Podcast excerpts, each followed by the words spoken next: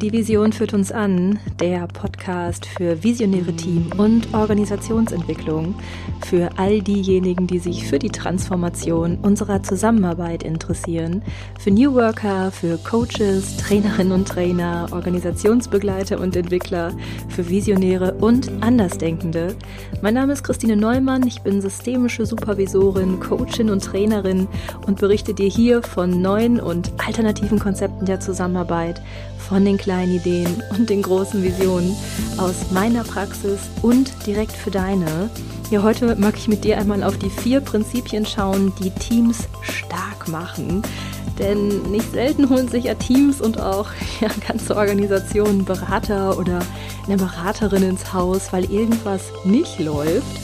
Sowas wie Fluktuation oder ein erhöhter Krankenstand, Konflikte und ja, sogar Anfeindungen sind in unserer Tätigkeit als Coaches und Berater und Beraterinnen ja kaum wegzudenken.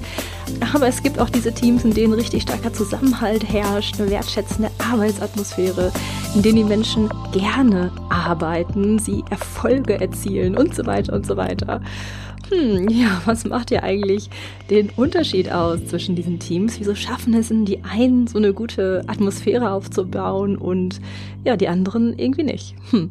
Darum geht's in der heutigen Folge und tatsächlich auch in der kommenden Episode, denn das ist dieses Mal hier eine Doppelfolge. Ich mag dir nämlich ja vier Prinzipien vorstellen, die Teams stark machen und diese vier Prinzipien geben uns wertvolle Hinweise für unsere Arbeit zum Beispiel auch dann, wenn wir in Teams und Organisationen unterwegs sind, in denen es vielleicht mal nicht so gut läuft. Und zu den Prinzipien erzähle ich dir heute auch mal wieder von nützlichen Reflexionsfragen, die wir zum Beispiel im Rahmen von Teamentwicklungsprozessen nutzen können, um zu schauen, wo das Team gerade steht, mit dem wir dort arbeiten und wie sie sich stärken könnten. Und heute gibt es zwei Prinzipien für dich und beim nächsten Mal dann noch zwei. Okay, dann lass mal loslegen. Ich wünsche dir ganz viel Freude mit der heutigen Episode. Ja, und einsteigen mag ich heute mal mit meiner eigenen Geschichte oder vielleicht eher mit einer eigenen Erfahrung, die ich selbst zu dem Thema gemacht habe. Ich kann mir vorstellen, dass du auch, bevor du Coach, Coachin, Berater, Beraterin wurdest, in einem Angestelltenverhältnis beschäftigt warst. Also bei mir war es zumindest so. Und ich habe dadurch natürlich auch die Rolle der Mitarbeiterin kennenlernen dürfen. Ich finde, das ist eine ganz wichtige Erfahrung für mich gewesen, gerade auch für meine heutige Arbeit jetzt. Und ich bin da viele, viele Stationen durchwandert. Also ich war in ganz vielen unterschiedlichen Kontexten beschäftigt. Und meine letzte Station war eine Universität. Und ich muss sagen, nirgendwo habe ich so viele wertvolle Impulse für meine heutige Tätigkeit mitnehmen können als in diesem Bereich. Warum? Weil nicht alles rund lief.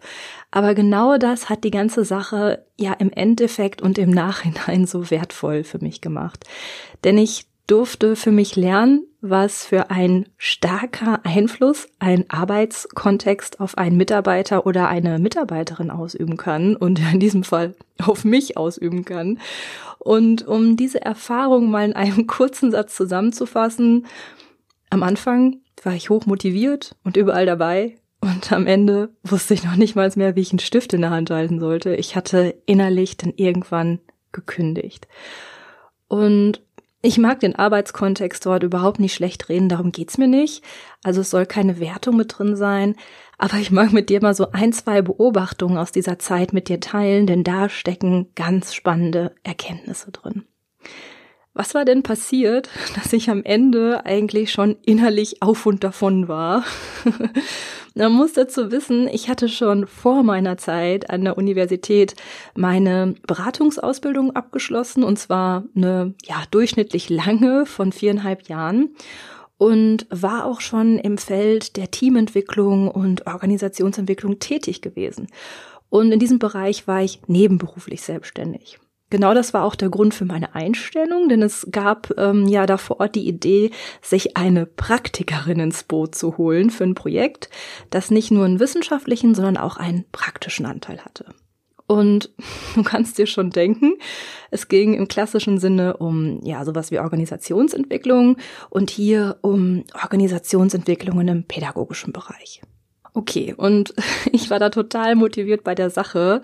Und gleich so in den ersten Wochen gab es dann die Idee, dass ich mal einen Fahrplan stricken solle für so ein erstes offizielles Treffen mit den Beteiligten, also mit den Beschäftigten aus den Teams und Organisationen. Und dabei sollte ja eine Arbeitsgrundlage geschaffen werden. Also klassische Auftragsklärung war das Thema gesagt, getan. Ich habe als Praktikerin diesen Fahrplan erstellt und der ging dann an das Team, mit dem ich gearbeitet habe und an die Projektleitung. Und ja, du ahnst es sicher schon. Ein paar Tage später habe ich den knallrot markiert zurückbekommen. Und ja, alles, aber auch alles war markiert. Und ja, das ist gängige Praxis in der Wissenschaft. Aber hier ging es um eine praktische Vorgehensweise. Und der Anspruch meiner Kollegen und Kolleginnen war damals, diesen Fahrplan jetzt haarklein verstehen und nachvollziehen zu können. Also folgten Telefonate, zwei Stunden, vier Stunden, sechs Stunden, mit so Fragen wie, warum stellst du bei der Auftragsklärung die Frage, was ein gutes Ergebnis sein könnte, Christine? Ja, können wir die Auftragsklärung nicht einfach weglassen? Wer sagt denn überhaupt, dass man für Organisationsentwicklung einen Auftrag braucht? Und ja, weil das mit den Telefonaten nicht reichte, brauchten wir dann auch noch weitere Sitzungen von zwei Stunden, vier Stunden, sechs Stunden. Und ich muss dir nicht sagen, wie unglaublich schwierig es ist, eigene Erfahrungen, die man in der Team- und Organisationsentwicklung gemacht hat, plus die Ausbildungszeit, irgendjemanden zu erklären und das in ein paar Stunden, denn ja, du weißt es auch, gerade in den Ausbildungen lernen wir so viele Behaltungen über lösungsfokussierte oder ressourcenorientierte Sichtweisen bis hin zum Konstruktivismus. Also es ist überhaupt nicht möglich, das in ein paar Stunden alles in eine Sitzung zu holen. Ja, am Ende wurde ich im Team in ganz vielen Stellen überstimmt und musste das dann so hinnehmen. Und dieses Hinnehmen zog sich dann die nächsten Jahre alles, was ich so vorher gemacht hatte, also all das, was ich so für mich im Gepäck hatte, lag einfach nur noch brach und ich konnte das nicht einbringen. Oder nur in ganz kleinen Dosierungen, an ganz kleinen Stellen. Und irgendwann habe ich mich nur noch gefragt, was mache ich hier überhaupt? Und ja, das Arbeiten wurde schwerer und schwerer und schwerer, bis es eigentlich gar nicht mehr für mich ging. Und Heute begegnet mir das Phänomen natürlich auch in den Teams, die ich treffe. Führungskräfte erzählen mir davon, dass im Team immer wieder gekündigt wird, dass ein hoher Krankenstand herrscht, dass die Stimmung irgendwie mies ist. Ja, woran liegt das? Und wie kommt es eigentlich, dass es Teams gibt, in denen das überhaupt kein Thema zu sein scheint? Kleine Randbemerkung, auch diese Teams kenne ich sehr, sehr gut. Und ja, ihre gute Zusammenarbeit liegt nicht am Kickertisch im Flur, schon mal vorweg. Ja, dann lass uns einmal drauf schauen, was Teams und im Endeffekt auch Organisationen stark macht. Insgesamt vier Prinzipien habe ich ja für dich, die dazu beitragen, dass die Arbeit in Teams gelingen kann. Und in zwei davon mag ich mit dir jetzt mal so ein bisschen tiefer eintauchen. Die anderen zwei schauen wir uns dann in der nächsten Folge an. Die Prinzipien stammen aus der systemischen Praxis. Sie werden zum Beispiel auch gerne in systemischen Aufstellungsarbeiten mitgedacht. Übrigens auch ein Thema, das wir ganz gewiss noch in diesem Podcast hier holen werden. Die Prinzipien sind nicht normativ oder wertend zu verstehen. Das finde ich ganz wichtig. Und ich habe dir mal hier ein Zitat mitgebracht von Insa Sparra oder Sparra. Ich weiß immer nicht genau, wie sie genau ausgesprochen wird. Auf jeden Fall sagt sie, wenn du dich an die Prinzipien hältst, trägt es zur Heilung bei. Wenn du dich nicht an sie hältst, schadet es dir oder dem System. Wenn wir diese Aussage nicht wertend auffassen, dann liegt darin einfach eine Entscheidung und an diese Entscheidung ist eine Konsequenz geknüpft. Wenn sie befolgt werden, ist es Teams möglich, tatsächlich sowas wie eine Immunabwehr in Krisenzeiten zu entwickeln oder aber auch sich zu vergrößern, was ja auch ein wichtiges Thema ist. Und wie das genau funktioniert, schauen wir uns jetzt mal an. Eine kleine Anmerkung habe ich aber noch. Ähm, in der Literatur findet sich zu diesen Prinzipien eine andere Reihenfolge. Für mich ist die Reihenfolge, die ich ja hier für mich gewählt habe, einfacher in der Argumentation oder in der Erzählweise. Wenn du dich tiefer einlesen magst, du findest natürlich auch in dem Blogbeitrag zu dieser Podcast-Folge hier auch wieder Literaturhinweise, sodass du dich auch tiefer einlesen kannst, wenn du denn magst. Okay, dann lass mal starten mit dem ersten Prinzip. Das lautet, höhere Leistungen und Fähigkeiten haben Vorrang. Okay, was heißt denn das? Mm, wir gehen in Organisationen sehr häufig davon aus, dass wir Menschen selbst Hierarchien bestimmen, zum Beispiel durch Stellenbeschreibungen, durch Organigramme. Das ist ja irgendwie ja von Hand gemacht, von uns gemacht. Und wenn wir diesen Stellenbeschreibungen oder Organigramm folgen, dann kann es sein, dass der Geschäftsführer einfach mehr zu sagen hat als die Abteilungsleiterin und die wiederum hat mehr zu sagen als der einfache Mitarbeiter oder die einfache Mitarbeiterin. So sehen wir das und dabei, ach, vertan. Leider ist es nicht so, denn hinter all den formalen Hierarchien die wir uns für die Zusammenarbeit in Organisationen ausgedacht haben, gibt es sowas wie natürliche Hierarchien. Und die können wir nicht durch eine Rolle oder eine Stellenbeschreibung festlegen, denn diese natürlichen Hierarchien speisen sich aus den ganz natürlichen Fähigkeiten und Kompetenzen der Mitarbeitenden. Wenn ein Mitarbeiter oder eine Mitarbeiterin zu einem Themenfeld mehr weiß als die anderen im Team oder der Abteilung, dann hat sie sowas wie einen kleinen Vorsprung. Und Bildlich können wir uns das so vorstellen, dass der Mitarbeitende einen Schritt aus der Reihe macht, den anderen etwas zu diesem Themenfeld erzählen kann, seine Kompetenzen und Fähigkeiten einsetzen kann und sich dann anschließend wieder einreiht. Möglicherweise braucht es dann im Prozess eine andere Kompetenz, ein anderes Wissen eines weiteren Mitarbeiters oder einer weiteren Mitarbeiterin, der oder die den Schritt dann aus der Reihe macht, die eigenen Kompetenzen und Fähigkeiten ins Spiel bringt, um sich dann ebenfalls wieder einzureihen.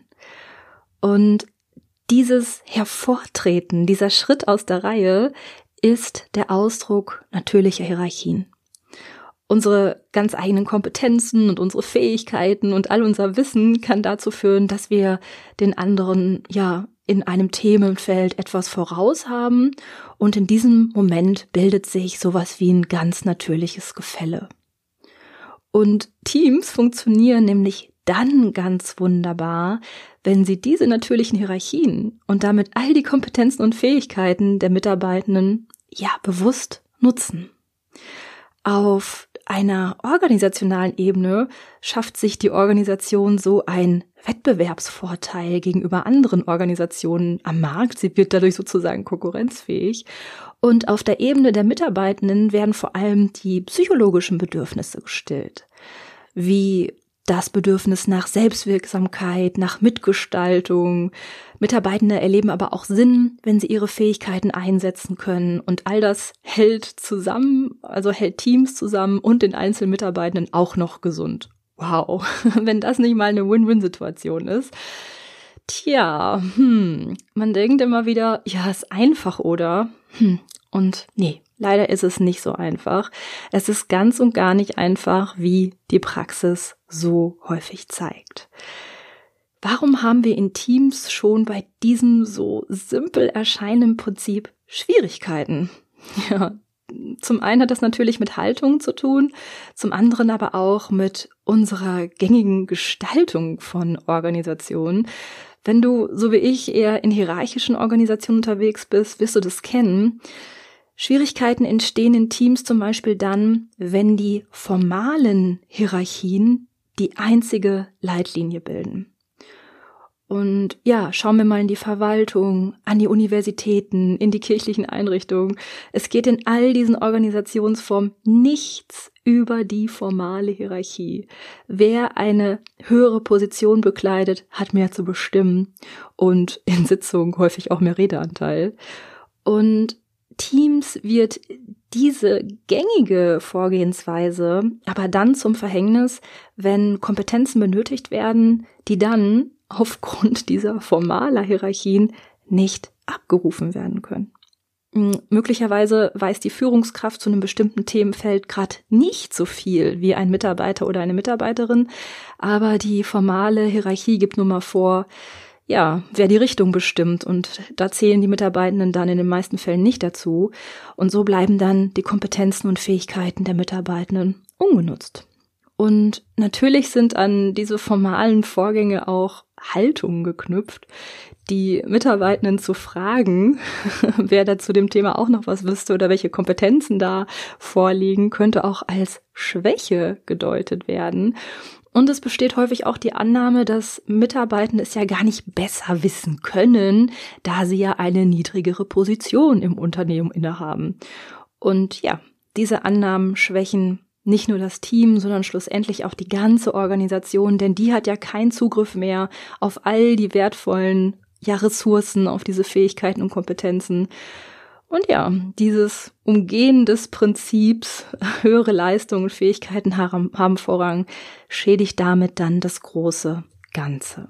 Und dabei finde ich immer so spannend, diese Berücksichtigung dieser ähm, natürlichen Hierarchien finden wir vor allem in der New Work Szene, denn hier werden formale Hierarchien durch kompetenzbasierte Hierarchien ersetzt. So heißt es in diesem Feld. Und Mitarbeitende mit den höchsten Kompetenzen in unterschiedlichen Themenbereichen haben dann auch die Entscheidungsbefugnis. Ich finde den Punkt gerade deshalb so wichtig, weil ja im Rahmen der Selbstorganisation ganz häufig ähm, dieses Thema verkannt wird. Es geht zum Beispiel im Kontext der Selbstorganisation und allgemein im Feld neuer Arbeit nicht darum, dass alle alles entscheiden. Und ganz häufig wird es so gedacht, dass äh, New Work das bedeutet mm, sondern es geht darum, dass die entscheiden, die in einem Themenfeld mehr Wissen, mehr Kompetenzen, mehr Erfahrung haben. Mm, die kompetenzbasierte Hierarchie deckt sich also mit diesem systemischen Prinzip des Vorrangs von höheren Leistungen und Fähigkeiten. Okay, kommen wir zum zweiten Prinzip. Und das Prinzip heißt, ein höherer Einsatz muss gewürdigt werden. Und wie dieser Satz schon vermuten lässt, geht es um Wertschätzung von Leistungen der Mitarbeitenden. Und der Gedanke dahinter ist, dass der Einsatz für ein System, für ein Unternehmen, für einen Betrieb oder eine Einrichtung allgemein gewürdigt werden muss und vor allem auch dann, wenn die Leistung zum Beispiel mal höher ausfällt. Sagen wir mal, wir haben eine stressige Zeit in einem Projekt, weil viele Dinge auf einmal getan werden müssen und ein Mitarbeiter oder eine Mitarbeiterin strengt sich ganz besonders an, damit das Projekt erfolgreich sein kann. Und dieser besondere Einsatz des Mitarbeitenden muss gewürdigt werden, sagt das Prinzip. Und ja, was kann eine Würdigung sein? Es kann sich zum Beispiel um eine Beförderung handeln, aber es muss nicht immer die Beförderung sein, sondern ein ganz offizielles Danke vor der versammelten Mannschaft reicht in den meisten Fällen völlig aus. Es geht darum, dass offen artikuliert wird, dass dieser höhere Einsatz wahrgenommen, gesehen und dann auch gewürdigt wird. Ja, und solange diese Leistung gewürdigt wird, sind wir mit diesen unsichtbaren Spielregeln im Einklang. So simpel. Oder würde man meinen. Aber genau hier liegt ja auch schon wieder die nächste Schwachstelle. Denn leider ist es so, dass wir, ja, dass sehr viel häufiger was ganz anderes passiert. Also mir begegnen zum Beispiel manchmal so Dinge, dass ein Mitarbeiter oder eine Mitarbeiterin ja total motivierten höheren Einsatz zeigt und die Kollegen und die Kollegin oder manchmal auch die Führungskraft fühlen sich durch diesen Mehreinsatz angegriffen oder in ihren eigenen Kompetenzen und Leistungen bedroht, oder aber es wird so getan, als müsse es einfach so sein und als sei dieser höhere Einsatz nichts Besonderes, so klar, hier wird immer mehr geleistet. Und wir bekommen dann Schwierigkeiten in Teams, wenn der erhöhte Einsatz ja nicht gewürdigt wird und auch dann, wenn er nicht der Person zugeordnet wird, die diesen Einsatz erbracht hat, sondern das Ergebnis dann zum Beispiel als allgemeines Teamergebnis beziffert wird oder um noch einen Schritt weiter zu gehen, wenn auch nur die Führungskraft für das gute Ergebnis dann anerkannt wird. Und ja, um noch einen Schritt weiter zu gehen, es gibt tatsächlich auch Führungskräfte, die selbst jede Mehrleistung vom Mitarbeitenden als eigene Leistung deklarieren und das dann gerne auch so erzählen. Sowas passiert. Und ja, leider ist das kein kleiner Fauxpas, mm, denn das Prinzip der Würdigung des höheren Einsatzes ist nämlich wichtig für das Team. Und wenn dieser Einsatz nicht gewürdigt wird, bekämpft wird oder auch gestohlen wird, dann sinkt ganz klar die Motivation, überhaupt noch Einsatz zu zeigen. Und es kann so weit gehen, dass der Mitarbeiter die Mitarbeiterin innerlich kündigt und damit innerlich schon weg ist. Und für das Team heißt es dann, dass es keine Immunabwehr besitzt. Sollte es mal zu Krisen kommen, wird niemand mehr einen höheren Einsatz zeigen, denn der wird ja sowieso nicht gewürdigt. Und sollte, sollte es mal stressig werden und viele Aufgaben sollten auf einmal anstehen, wird sie niemand übernehmen wollen, denn es bringt ja eh nichts, sich anzustrengen. Und wenn wir es dann so sehen, dann zeigt sich, dass nicht nur das Team, sondern die ganze Organisation dadurch geschwächt wird, einfach nur, weil man diesen höheren Einsatz nicht würdigen oder anerkennen konnte. Ja, wie schade. Ein einfaches Danke für deinen Einsatz hätte in den meisten Fällen schon ausgereicht. Dass eine Kultur der Wertschätzung gerade auch in Deutschland noch nicht so weit verbreitet ist, wie vielleicht gewünscht, zeigen übrigens auch Studien. Da zeigt sich ja sehr regelmäßig, dass zwischen 50 und 55 Prozent der Mitarbeitenden angeben, auf der Arbeit für ihre Tätigkeit Wertschätzung zu erfahren. Und nachlesen lässt sich das übrigens auch im Fehlzeitenreport der AOK aus dem Jahr 2016. Die Studie verdeutlicht übrigens auch nochmal, dass die Wertschätzung ja, Mitarbeitenden gesund hält und es zu weniger Fehlzeiten kommt, wenn sich Mitarbeitende in ihrer Arbeit wertgeschätzt fühlen. So, das wären sie erstmal, die beiden Prinzipien. Jetzt lass uns an dieser Stelle doch noch einmal in unsere Praxis schauen. Wenn uns Führungskräfte davon erzählen, dass eine erhöhte Fluktuation herrscht, dass es einen erhöhten Krankenstand gibt oder aber auch, dass Mitarbeitende unmotiviert erscheinen, Aufgaben nicht erledigen, lohnt es sich für uns, diese beiden Prinzipien ja zumindest einmal abzuklopfen. Das heißt nicht, dass es auch andere Faktoren sein können, aber ich finde es wichtig, auf jeden Fall sich diese Prinzipien einmal näher anzuschauen. In der Teamentwicklung können wir dazu beispielsweise Fragen nutzen. Und um zum Beispiel zu schauen, ob das Prinzip gelebt wird, dass ein, eine höhere Leistung oder auch eine höhere Fähigkeit Vorrang haben, können wir zum Beispiel fragen, wie werden die unterschiedlichen Kompetenzen und Fähigkeiten der Mitarbeitenden eigentlich genutzt? Ja, und dürfen diese unterschiedlichen Kompetenzen und Fähigkeiten der Mitarbeitenden eigentlich im Team eingebracht werden? Und ist dem Team und der Führungskraft klar, welche Kompetenzen und Fähigkeiten die Mitarbeitenden haben? Und ja, vielleicht auch welche Fähigkeiten und Kompetenzen sie haben, die nicht auf dem Papier stehen und die auch nicht durch übliche Qualifikationen nachgewiesen sind. Und ja, wie begeben sich denn diese Teammitglieder mit der Führungskraft auf die Reise nach diesen Fähigkeiten und Kompetenzen, wenn sie nicht bekannt sein sollten? Also welche Prozesse werden da genutzt, um zu schauen, was im Team überhaupt vorhanden ist? Und fördert die Führungskraft diese Unterschiedlichkeit der Mitarbeitenden und in diesem Sinne auch die Diversität. Also darf es unterschiedliche Kompetenzen und Fähigkeiten geben?